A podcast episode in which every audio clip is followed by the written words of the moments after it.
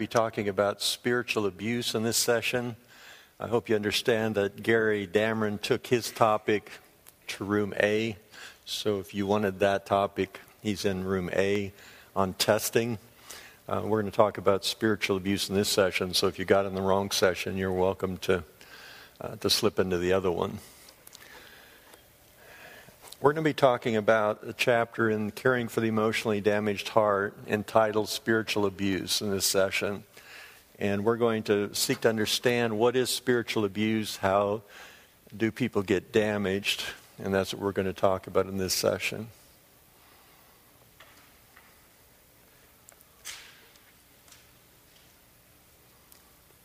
Why don't we open in a word of prayer as we begin?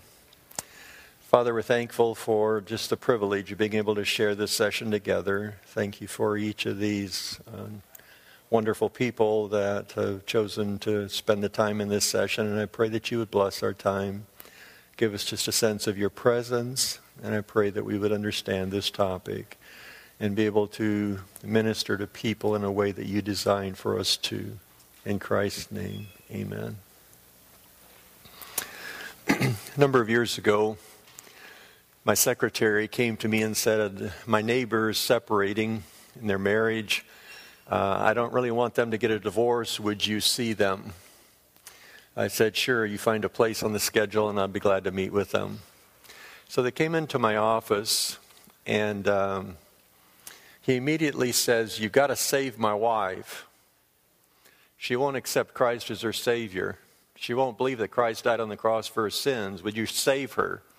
I never had anybody say that to me before, and I was a little bit shocked uh, by the pressure.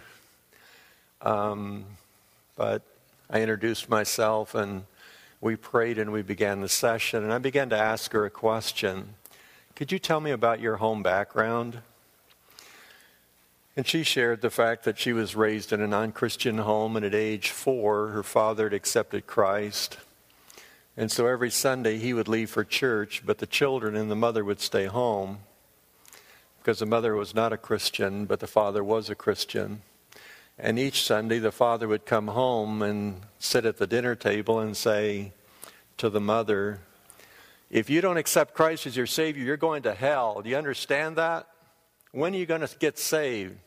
And the father would attack the mother and pressure the mother to get a right relationship with God.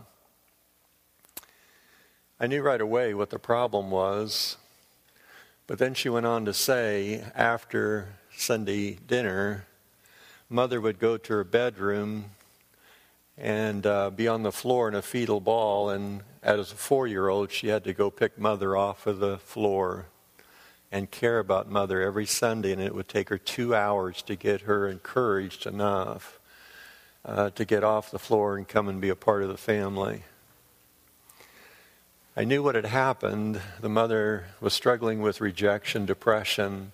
The father had stepped on the mother's pain using spiritual pressure, and the mother had locked up, and the daughter had locked up, and her view of God had been distorted, with the result that she couldn't receive Christ. I led her in a little prayer. It's very simple. Jesus, uh, when I was a little girl, my daddy would come home and pressure my mom to receive Christ, causing my mom to feel rejected and attacked and criticized, causing me to emotionally lock up. Jesus, can you draw a picture of my heart damaged by that? Jesus, how would you heal my heart?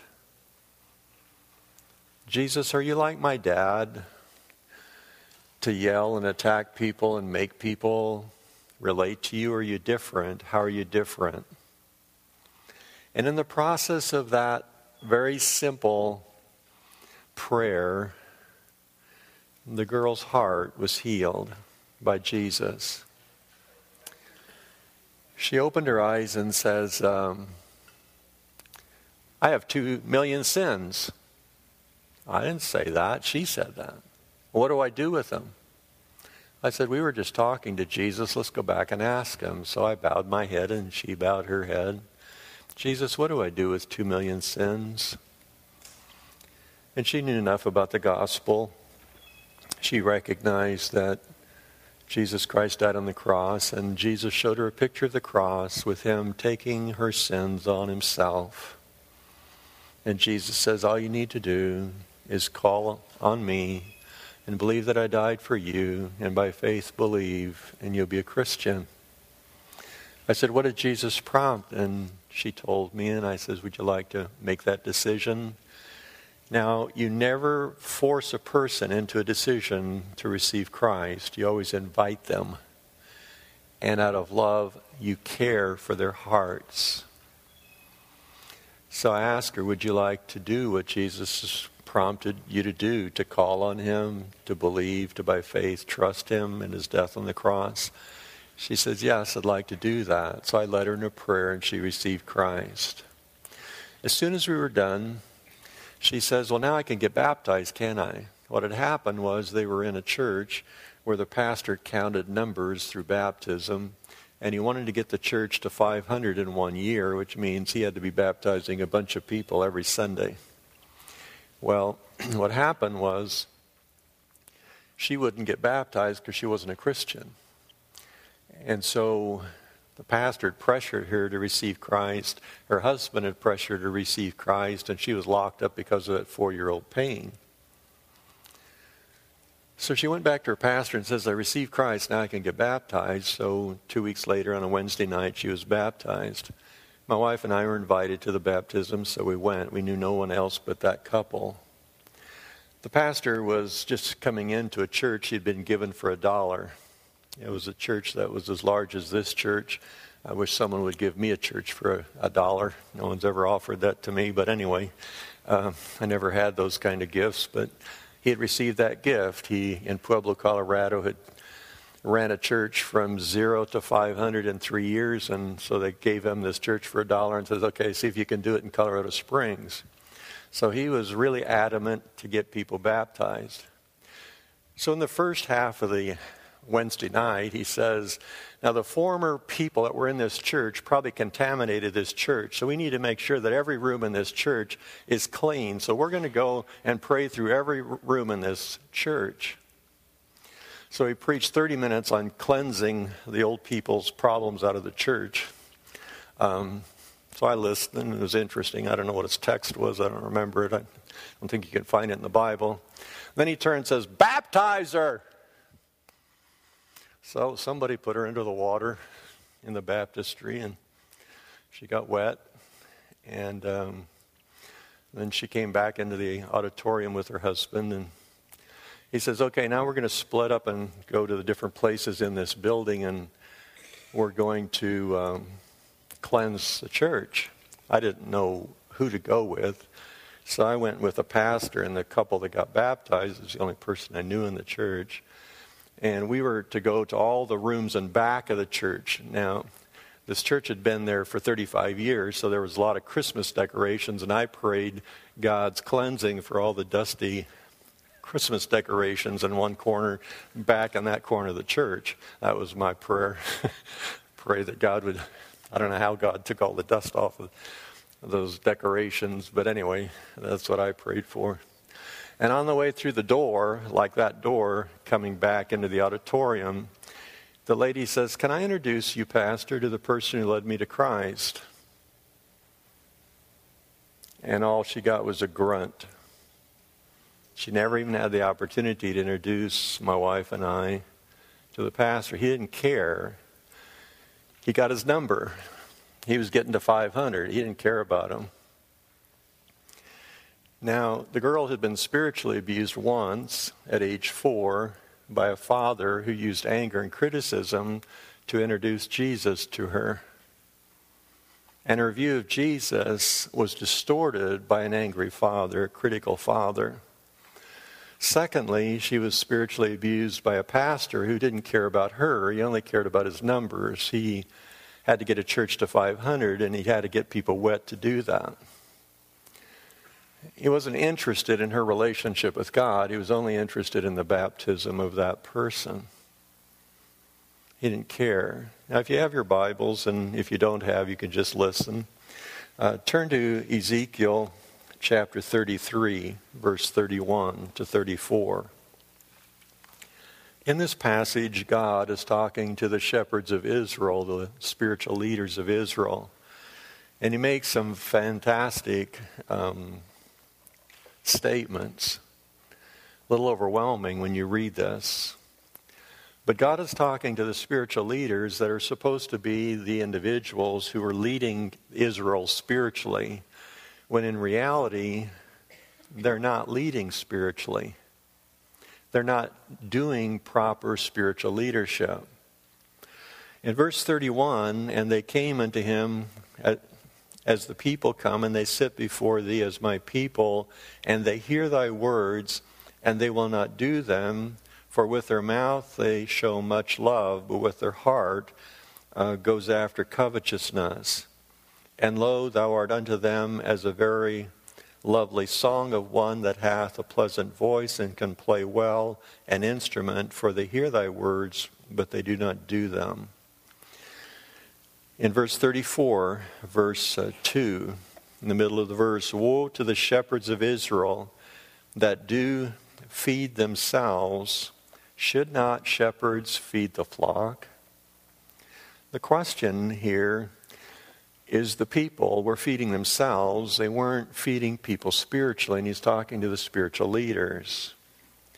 There are four conditions in chapter 34 that Ezekiel talks about. The sheep um, have issues, and the shepherds are not ministering to the sheep's needs. It, the first issue uh, in chapter 34, verse 4, is the people were sick, and the shepherds were to heal the issues that they were struggling with. But instead of healing them and strengthening them, they were not focused on sick, emotional people. Secondly, there were broken people uh, that they were to bind up. But instead of caring for them, they were caring for themselves. The third thing it says is there were people who were scattered, and they were to bring those people back. Um, but instead of bringing them back, they ignored those people who were wandering. Verse number four there were people lost. They were to seek those who were lost, but they weren't there. In verses 4, 5, and 6, Ezekiel shares three things the shepherds were doing. They were not caring for the sick, the broken, the scattered, the lost. They were forcing their people with cruelty. They were severe with people, and they were dominant, controlling people. So there are three things in this passage the Bible warns leaderships leaders not to do as shepherds of God's people. Not to force them, not to be severe, and not to be dominant. Those three things emotionally damage people spiritually because you never pressure a person to receive Christ. You never pressure a person to resolve spiritual issues. You lead them. And you never use force or cruelty or severity. The failure of the shepherds in this passage is they fail to search for the sheep. They fail to meet the needs of the sheep. And they fail to know where their sheep were. And they fail to feed the sheep spiritually. You can identify the issues as two issues. Shepherds are to meet sheep's needs whatever those needs are, they're to care about those. Shepherds are to feed sheep. A shepherd took the sheep to grass that they could graze on, not to rocks that didn't feed them. So the shepherds in Ezekiel's day were not caring for the needs of the sheep, neither were they focused on feeding the sheep. They were focused on themselves and they were focused on temporal things instead of the sheep. In verses 2 through 5 of chapter 34, uh, verses 2 and 3 indicates the fact that they were feeding themselves, not the flock. They were concerned about themselves. Secondly, verse 4, they never healed anyone. They never cared about anyone's issues. Thirdly, they never sought those driven away. Uh, Jesus shared the opposite in his story. A shepherd had a hundred sheep. One sheep went astray. The shepherd leaves the 99 sheep and goes for the one lost sheep. A parallel to this passage, Jesus sought that one lost sheep. So he went to the person who was blind. He went to the person who was caught in, in adultery. He went to Zacchaeus, who stole from everyone. He ministered to individual needs of people.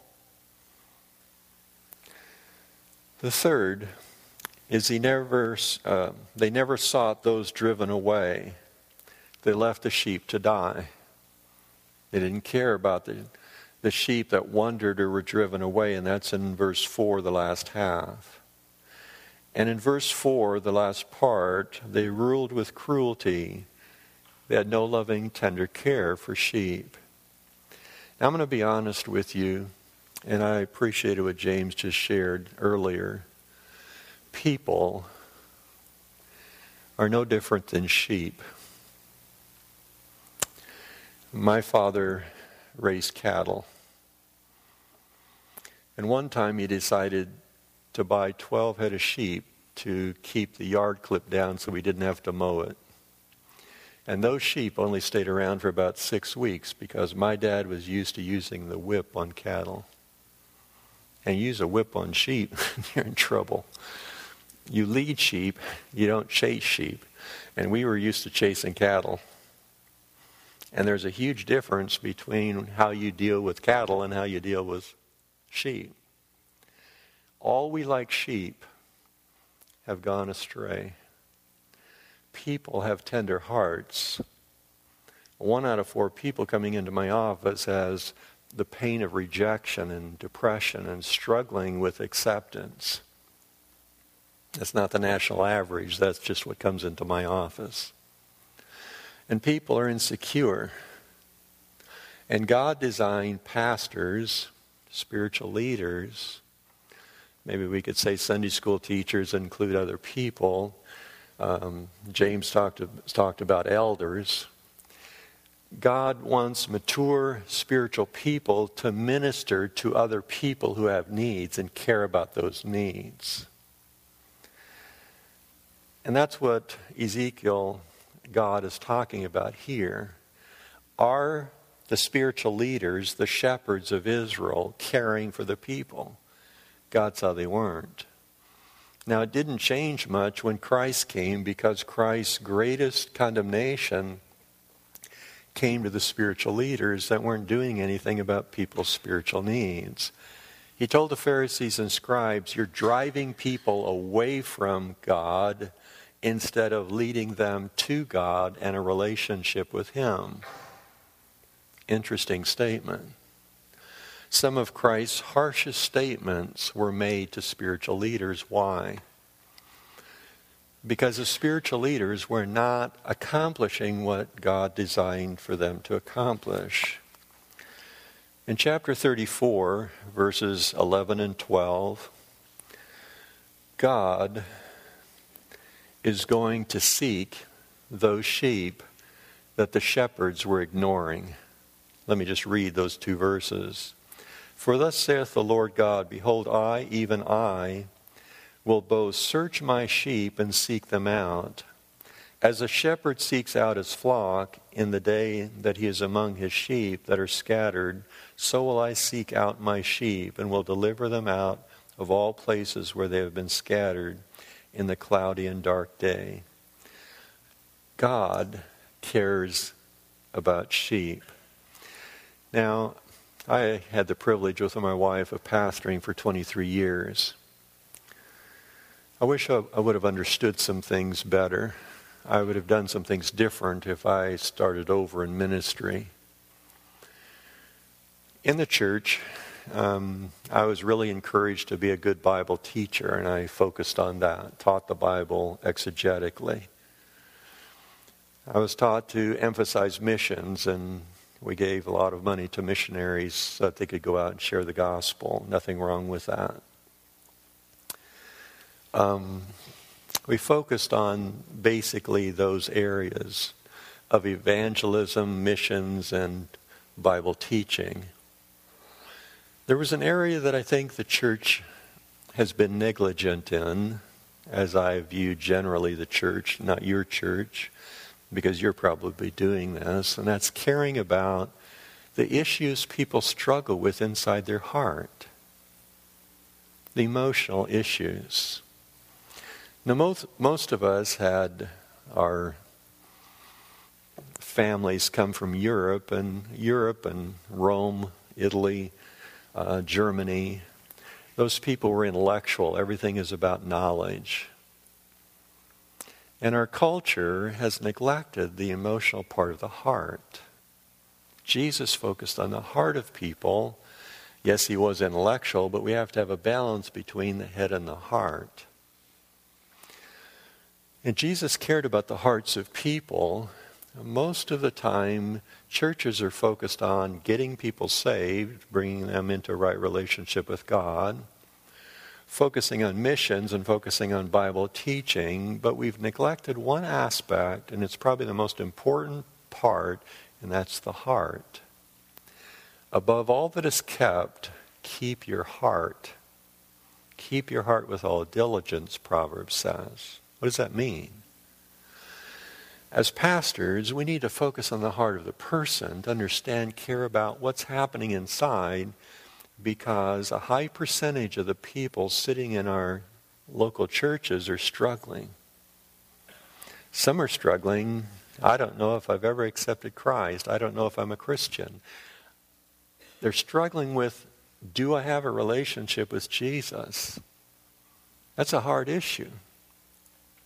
Others are struggling with the pain of rejection, the pain of abandonment, the pain of being criticized and we need to care about those pain issues in people's lives because they're never going to mature spiritually if they're struggling with all those issues inside.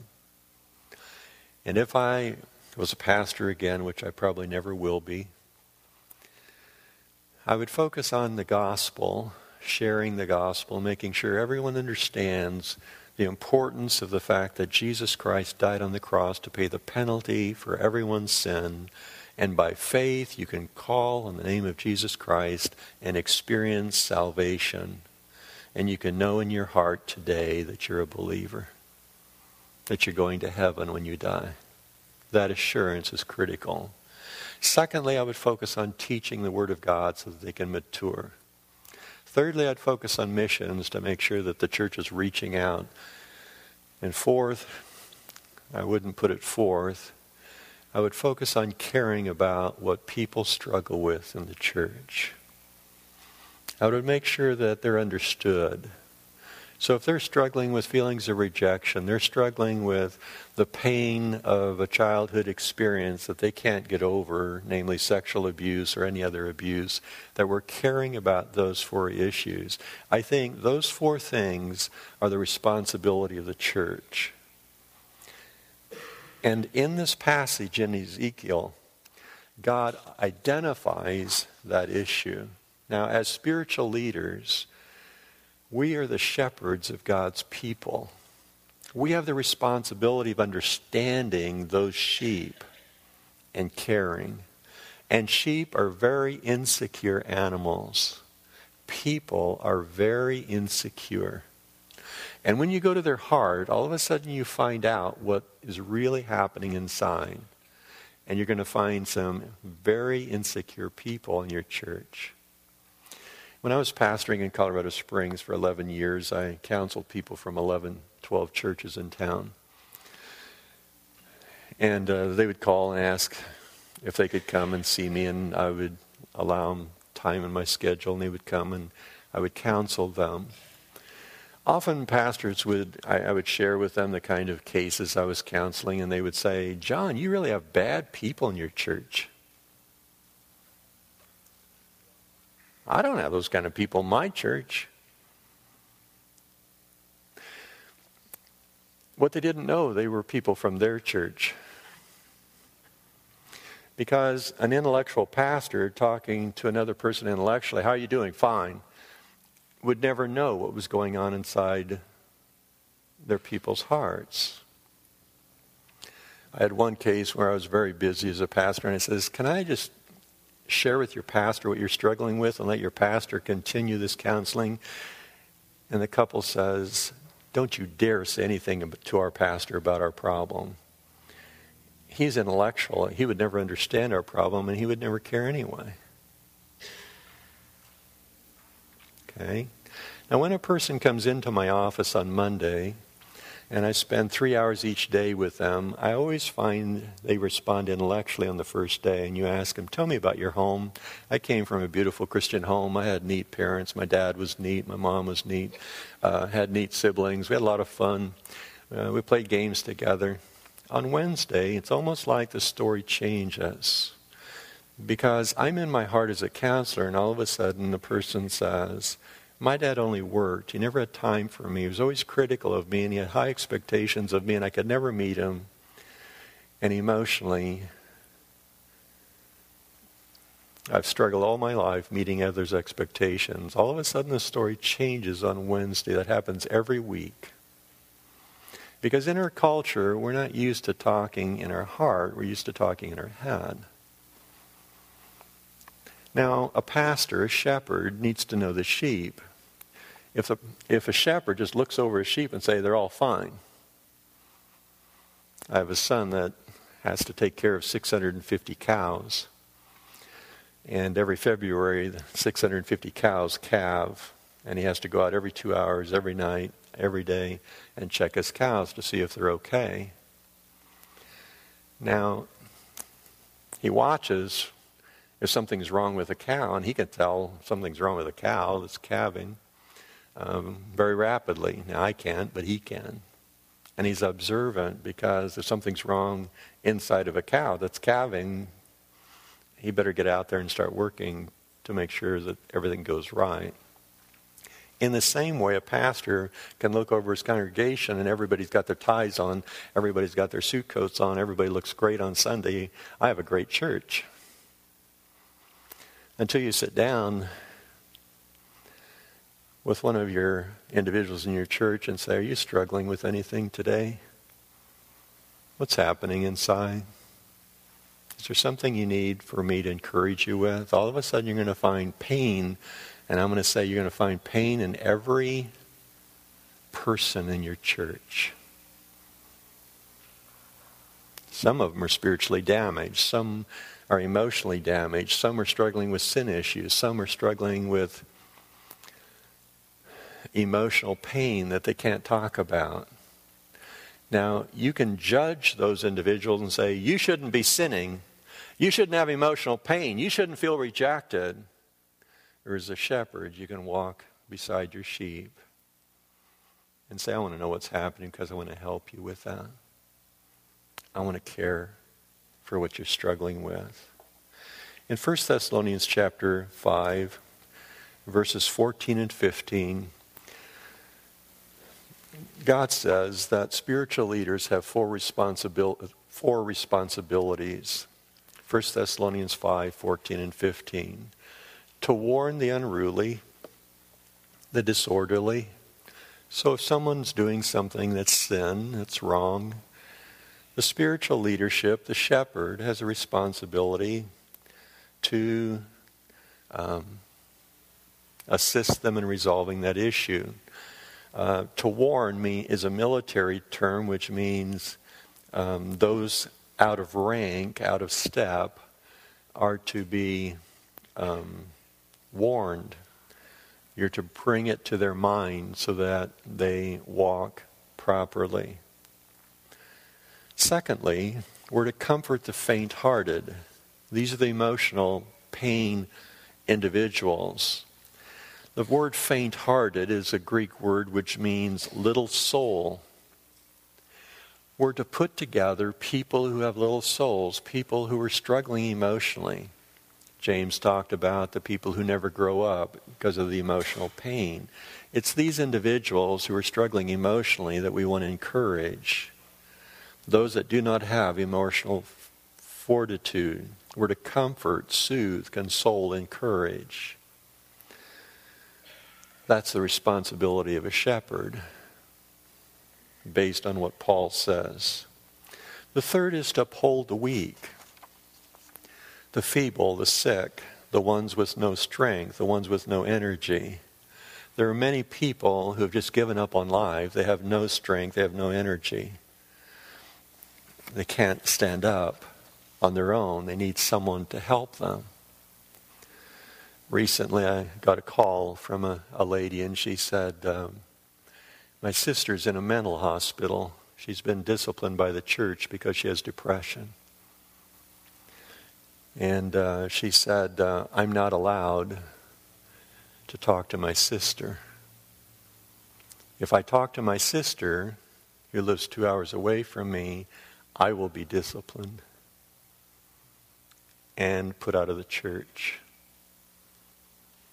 What would you say if you were a counselor and someone called you and asked the question?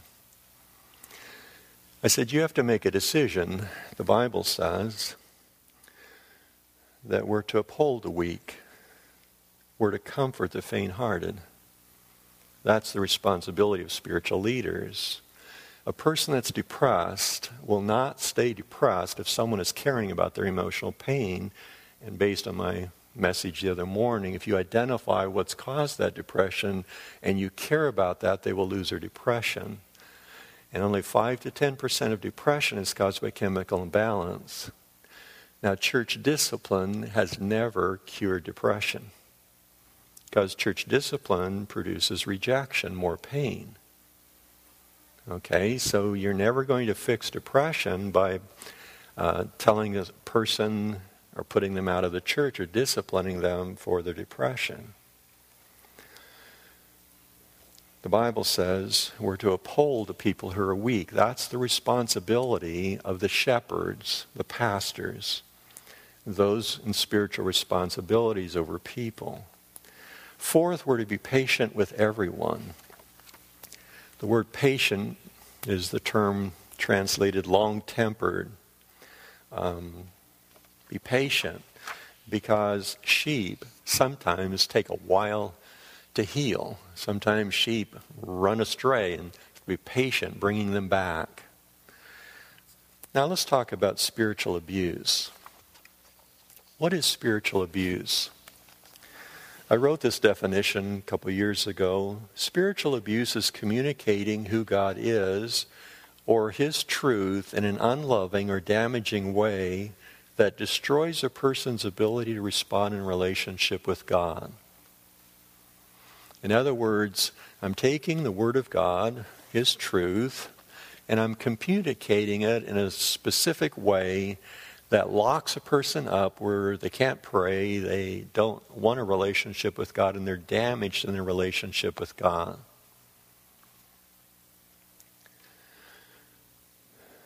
The Bible, Jesus Christ, is to be presented in love for people to choose to respond to, not to be forced to believe. I have found that when you love people, you care about people, they respond to God's truth. I'll never forget a man from Iowa. He was a corn farmer. And he had a depression problem and a rejection problem because his father was angry and dominant, perfectionistic, and he'd gone to the doctor with high blood pressure, and that doctor says, You better sell your farm because if you don't sell your farm, you'll never see your grandkids because you're going to die before you see your grandkids. So he sells his farm. He keeps the farmstead, the barn, and the house, and sells everything else off. And he's sitting at home watching TV six hours a day. His wife's working, and um, he's on disability. I was invited to a little friend's church in the middle of a cornfield in Iowa, and um, the pastor's daughter in that church had a friend in school who was the daughter of this man. And um, the pastor's daughter invited her little girlfriend, who was eight years of age, to come to church with her. So the friend asked her daddy, Daddy, will you take me to this little friend's church?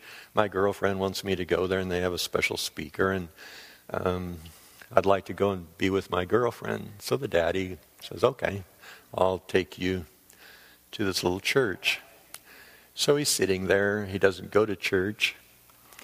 He's sitting there and listening, and he hears my story of pain while I was depressed, and he realized his story and my story paralleled. And he called my office and scheduled an appointment, and he came into the office, and um, he was sitting there in my office, and I asked him to tell me about his story, and he told me about his father, how he'd been damaged. He told me about his father's anger, his dominance, and all the pressures put on him, and his anxiety that was happening inside of his heart. And I asked him for the pain that caused him, and I saw he was so intensely in pain that I decided I'm not going to let him sleep one more night in his pain. So I said, Do you mind if I lead you in a prayer to see if we can disconnect the pain you just described? And he says, No, I'd be glad to let you do that. So I led him in a little prayer Jesus, uh, I'm really struggling. My father had high expectations of me, and I could never meet him. And I've been attempting all of my life to meet his expectations, and never done that. He was angry and critical, and my heart shut off. Jesus, can you draw a picture of my heart damaged? And he saw a picture of steps, tall steps, and a little boy, 18 months old, trying to climb those steps, and he couldn't climb them. Jesus, are you like my dad? With high expectations, or are you different? How are you different?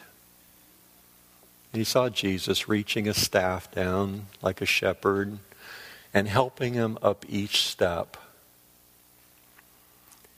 And I says, What is Jesus showing you? And he says, Stop, stop, stop.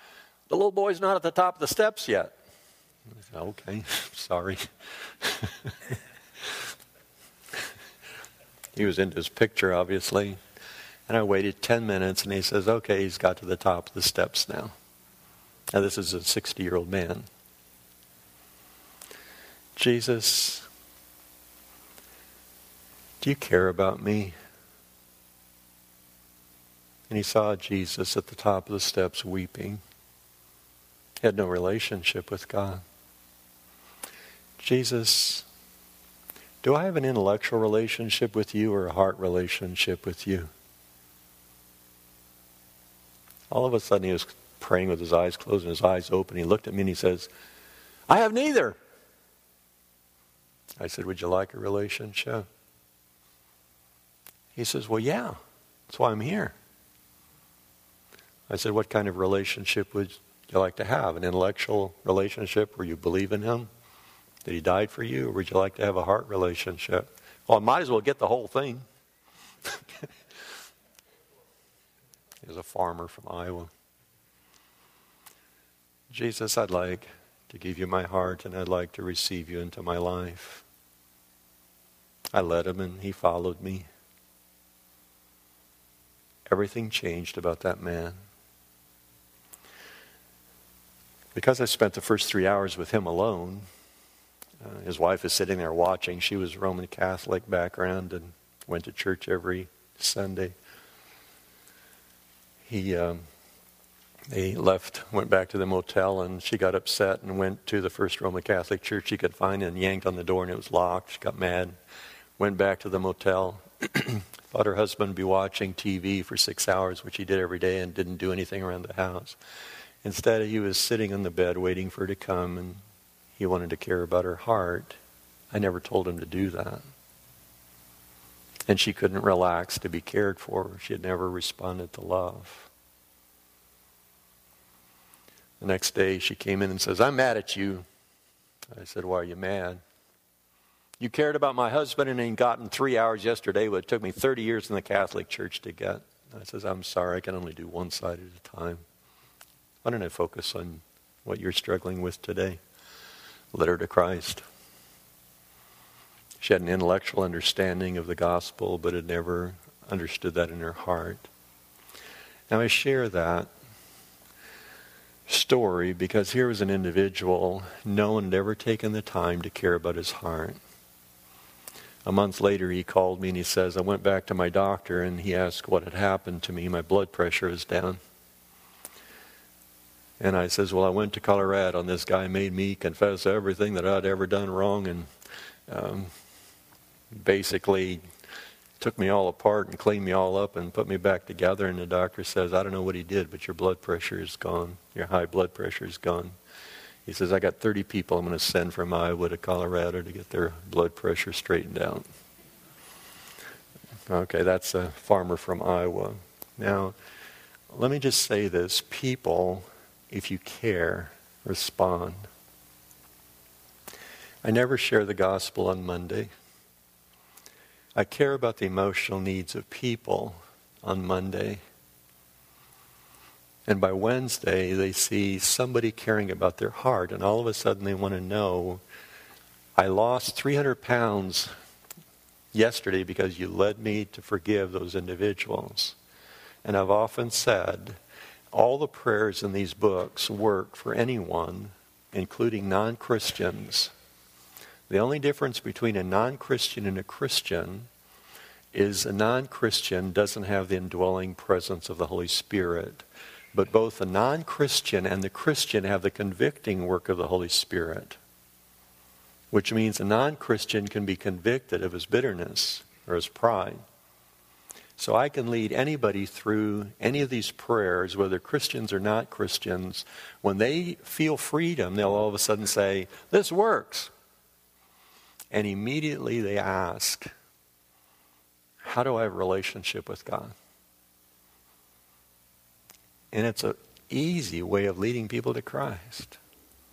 Because you deal with their bitterness, you deal with their emotional pain, and all of a sudden they're pressuring you for relationship with Jesus. They don't know how to get it, so you have to explain it. Rather than saying on Monday, I won't counsel you unless you're a Christian. You have to be a Christian first. I would lose 90% of the cases that are not Christian if I went that way. I've often said these prayers work for everybody but monkeys. You can't get a monkey free. But every person created in God's image was created to pray. Every person created in God's image was created to know when they're struggling, you go to Jesus. There's a source of peace, and God has printed that on every person's heart. If a tornado came across the field today, everyone, including agnostics, would pray within a second. That's why after 9 11 happened, everyone in America was praying. Now, we put prayer out of schools. But as soon as a tragedy happened and 3,000 people died in a matter of minutes, all of a sudden everybody's praying. Now everybody's not praying again. Now we've got to have another tragedy to get people to pray. It took 3,000 people dead to get this nation woke up spiritually. You see the problem? So when you're counseling, acknowledge the fact that everyone is going to be praying. Everyone was created in God's image to pray, and they know that experience. So I don't have any problem saying to an unsaved person, Would you like for me to help you resolve the emotional pain that you just shared? If you follow me, you're going to lose 80% of your pain that you're feeling. Now, nobody believes me on Monday. I tell them that. Because everyone thinks, I'm not going to get rid of my pain. What makes you think you can get rid of my pain? I can't do it. But I can lead you to someone, Jesus, who can heal your heart. In 16 years of doing this, I've only had two individuals that didn't receive Christ using this method it works. Because everybody wants to be loved by someone, and when I start loving someone, they start responding. If I introduce them to Jesus, who's loving, they respond. Now let's move on to what is spiritual abuse. There are five ways people are damaged spiritually, and you have your outline there. Um, Number two, we're on the outline, so if you want to jot these down, you can. The first way is to use God or scriptures to control people through guilt. God won't love you if, in other words, if you use guilt or dominance, people are going to react when you use truth. Now, no one reacts when you teach the Bible in love. When you counsel in love, people respond. If you use God's truth to try and control people or to put a guilt trip on people, they will emotionally shut down. I would challenge you to study the Gospels, especially the book of Luke, which is the longest Gospel. Just read it and watch how Christ deals with people and identify the different kinds of problems that are brought to him. What is his response? One place, they try and push him off of a cliff, and just a few verses down, the people were amazed at his gracious words. Gracious words, and you're just about, they tried to kill you? I mean, most of us, if we were, you know, five minutes ago, someone was trying to kill us, we would be in a rage. We would be reacting. Not Jesus. He was gracious even when someone was trying to murder him. Throw him off of a cliff. Get rid of him.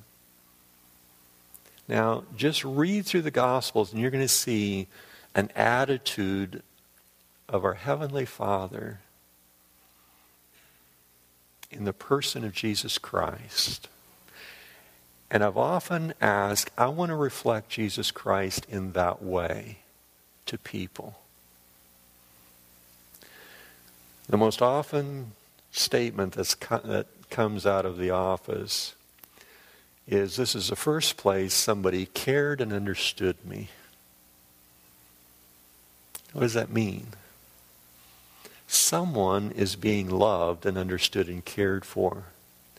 Now, I have spiritual goals for people. I want people to mature. I want people to be a certain place. I want them to resolve their anger. I want them to resolve their depression. I want them to resolve their anxiety. But the way to get to doing that is by caring about them, not by pressuring them. Most people react to dominance and guilt. The second way people are damaged is to use God and the scriptures to attack, belittle, put people down, or shame them. Criticism creates the pain of rejection inside a person's heart. So when you criticize someone for doing something wrong, when you shame them, shame on you, what'd you do that for? When you shame them, you actually lock their heart against the resolution to the problem. Because one out of four people coming into my office has been rejected, criticized, put down. So if you use the scriptures to do the same thing, one fourth of the people in your church are going to lock to that truth. If you use the scriptures to care, about people, what's going to happen is they're going to respond to the truth. So we don't shame, we don't criticize, we don't belittle individuals, but we communicate God's truth in love. I like what Paul says communicating truth in love. Truth always needs to be um, meshed with love. When love becomes how you communicate and you put truth with love, people respond to that because you're caring about them. The third is to use God. The uh, way people are damaged is to use God and scriptures as a standard of performance. Acceptance comes by performance. You need to perform at this level to be accepted. If you don't do this, you will be rejected. We will not accept you if you don't meet this expectation. One of the greatest problems, especially in conservative communities and conservative groups, is we have a set of rules. And those rules determined one's spirituality. Where in reality, the Bible doesn't give a list of rules for spirituality. The Bible gives a heart right with God.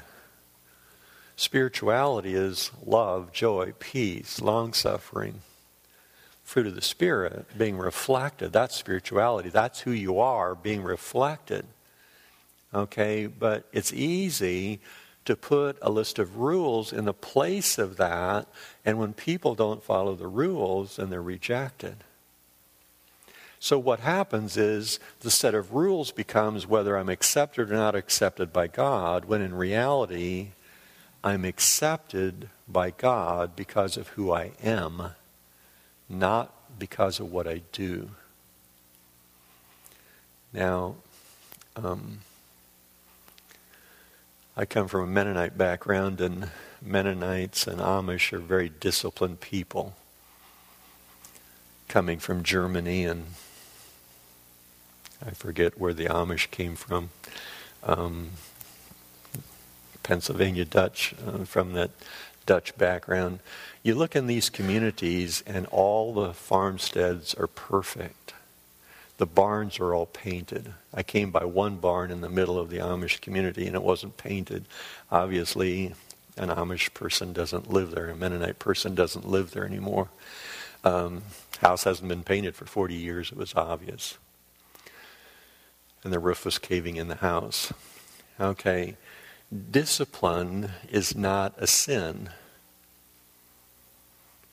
To be a perfectionist is not a sin to be disciplined has a very positive part to it. But the problem is if we take that and we're disciplined and we expect people to be at a certain level and they don't meet that level and then they're rejected because they're not meeting that standard of whatever that standard is and it doesn't make any difference what it is what happens is they feel rejected so you have people saying, I'm not accepted.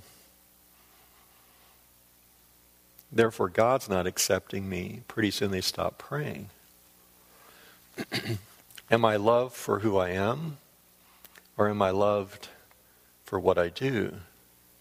That's the difference between being loved for who I am and being loved for what I do. Instead of focusing on principle, principle we're focusing um, not focusing on relationship. The fourth way we damage spiritually is to use God and the scriptures to set a standard the Bible never communicates. In other words, we make rules that the Bible never makes. And the scribes and Pharisees added to the rules of Scripture. And you damage people when you add rules that the Bible never shares. The fifth way we damage spiritually is to use God and scriptures to shun or withdraw from people emotionally. I've often said that the most painful thing you can do to a person is to shun, or excuse me, to reject instead of accept, shun, to not look at a person, to not talk to that person, to shame, to, re- to criticize them, and to separate yourself from them. That's the most damaging thing you can do. Now, the problem um, is that we need to use church discipline. But I often say to people, have we cared for that person for three months? Before we discipline them for adultery.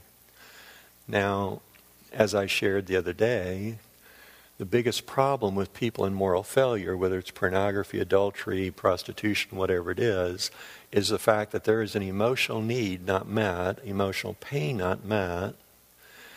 If the church leadership would care about those emotional needs, probably 80% of the people would turn from their sin. Now, the only ones you would discipline are the ones after three months of caring and understanding if the person says, I'm not going to listen to you, I'm going to stay in adultery. Then the church has to discipline. I have no problem with that. but we've got to care and understand that person's heart. Let me share an illustration. a number of years ago, a gentleman um, was very depressed. And he went to his barn and took a rope and tied a noose on the rope and put a ladder up to the peak of his barn and um, tied the rope to the peak of his barn and was ready to climb the ladder to hang himself. And as he climbed up the ladder, he recognized his two daughters would find him there. And he couldn't stand that. So he climbed down the ladder, and in his depression, he walked into the living room, and his wife didn't know what to do, so she called, and he was placed in a mental hospital in Goshen, Indiana. He didn't uh, listen to anybody that was trying to put him on medication, and they tried to counsel him. He wouldn't listen. And um, they took him home. He was severely depressed and suicidal. He wouldn't talk to anybody. Two weeks later, he was in my office. Now, I don't know if you've ever had a severely depressed person in your office, but they're very difficult to counsel. So here he and his wife were sitting there in my office, and he was looking to the floor. He wouldn't look at me. And I didn't know what to do with him. He had an Amish background raised in an Amish church, and I didn't know what his problem was. His wife was very quiet, just sitting there. I don't know if you've been a counselor and no one talks to you. it's kind of an awkward situation. I'm 1% expressive, so I don't know what to say either. So I didn't know what to say. So I turned to him and I said, um, You know, I've had the opportunity of counseling hundreds of Mennonite people. I've had the opportunity of counseling probably 50 Amish couples. And one of the problems in our culture, and I put myself in that culture because I was a person affected by the same thing, uh, in the first three years, the spirit of a child is broken, and the father and the mother often use just their eyes to communicate rejection, and the child's spirit is broken in that culture. And the child begins to feel rejected earlier in life and doesn't feel acceptance, and because of the high performance, they have to perform, and um, they can't achieve because every time they do something, they're criticized. But there's another dynamic to this culture, and the Mennonite culture never praises a child, so you never know if you did it good enough because praise leads to pride. So parents never praise their children. And I shared the fact that I wasn't praised, and my father used the breaking of the spirit in our home with his anger and um, I said that led to a 20 year depression for me.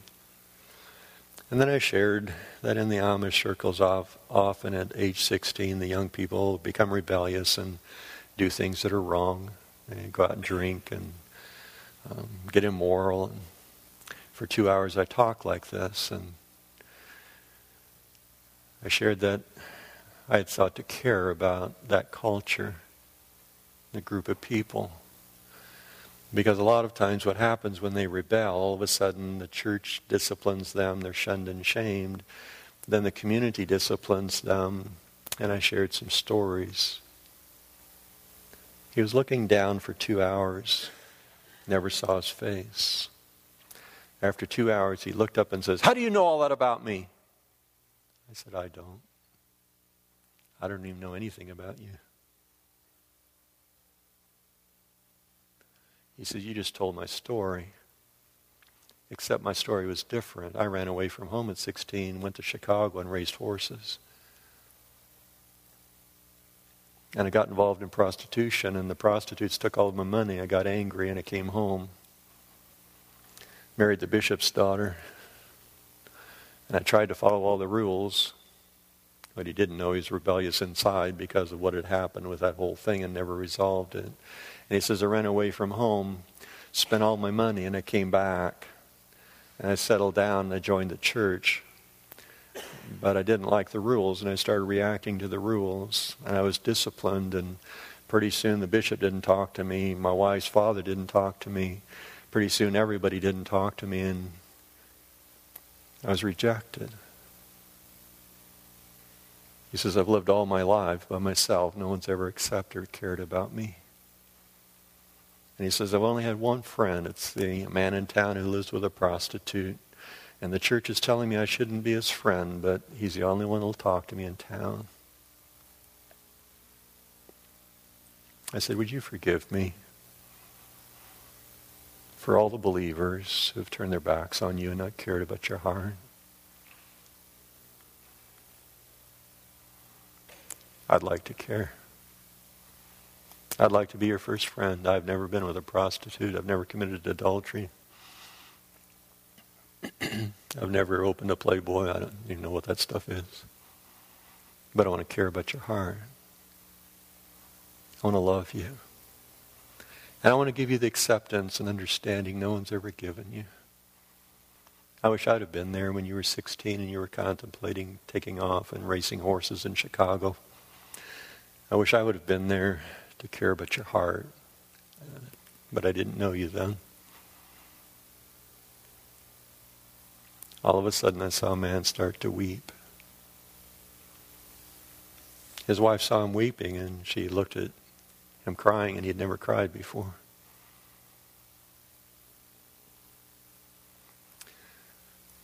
And I said, I'd like to start caring about your heart and understanding your pain.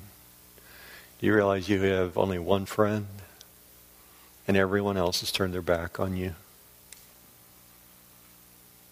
I led him in a prayer Jesus, are you like the bishop? Are you different? How are you different? I let God prompt that. I, I don't tell people how, who God is. And I forget the picture he got of Jesus caring Jesus, do you reject me like everyone else has, has done, or do you accept me? You see, I have a belief system inside that every sin can be confessed. Every issue can be resolved with God. And I just loved this man. And I cared for one week, three hours a day. What happened in that first session after his head was in the floor for two hours? I asked his wife, "Would you like to care about your husband?" He said, "She says I don't. I've never known how to help him with his depression. He's always been depressed, and I don't know what to do with him." And I says, "You mind if I share with you how to help him?" The opposite of rejection is acceptance. This man has never been accepted by anyone from age three on. His heart died because he's been rejected all the way through. Nobody's ever understood him. And I had her look in his eyes and say, What if I'm the first person to make you feel special, to care about your heart? And I got her to start caring about his heart. All of a sudden, he started smiling. She got so excited, I realized she wanted to emotionally respond. And I says, um, Do you mind if I step out of the room? I didn't know Amish women could do this. They're very good at it. In fact, this isn't the only one that's ever done it. Amish women inside move when you show them what to do. They don't. And I stepped out of the room, and I have an intern room where there's cameras in my room, and it goes to screens in the other room. As soon as I stepped out, she jumped into his lap.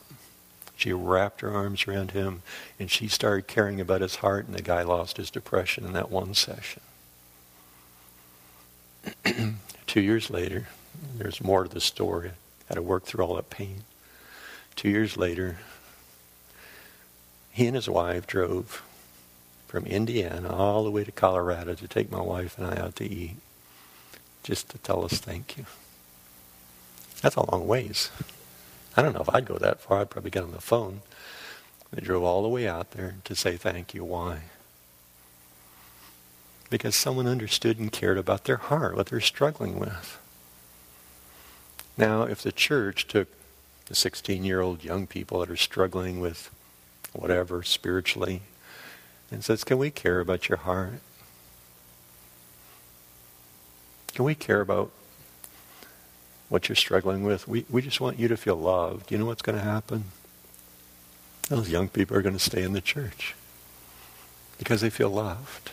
Saturday we have the opportunity of having a singles, you know, six-hour thing.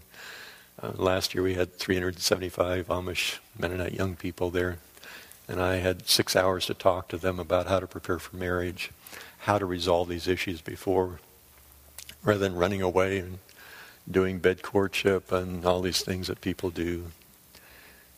What if you found a person that you wanted to marry and you cared about their hearts and they cared about your hearts and we resolved the spiritual issues, we resolved the emotional issues, and we just cared about each other? What would your marriage be like? What would your church be like? I'm excited. Because when you take the biblical principles of caring for people's hearts into the church, and if the leadership, the pastors, take those principles and start caring, what's going to happen is the church is going to grow. Because people are cared for, and that's going to attract people. What are the consequences of being damaged spiritually? we were supposed to quit 10 minutes ago, weren't we? I'm sorry. Um, I'll just hurry up and wrap this all up in a couple minutes. I got carried away with my stories. My wife warns me about that. When a person is spiritually abused, they can't connect emotionally with God, they can't pray. You'd be shocked at how many people can't pray. They will disassociate whenever they read the Bible. I have people that read the Bible, and after they read the Bible, they know nothing about what they read. That's disassociation. I have people come into my office from all kinds of church backgrounds and they can't pray. I lead them in a prayer and everything is emotionally disconnected. People can't listen to messages because the message is communicated in a critical way. And they make comments um, about their pain and they react. And you'll see people having harsh thoughts. God is harsh. God cannot love me. God is unloving. I'm too bad for God to love me. I can't trust God. Uh, he has no reason to love me. God doesn't hear my prayer. God cares about everyone else. God is never there when I need him. He's going to send me to hell. On and on and on. You hear these statements. It's all because of pain inside.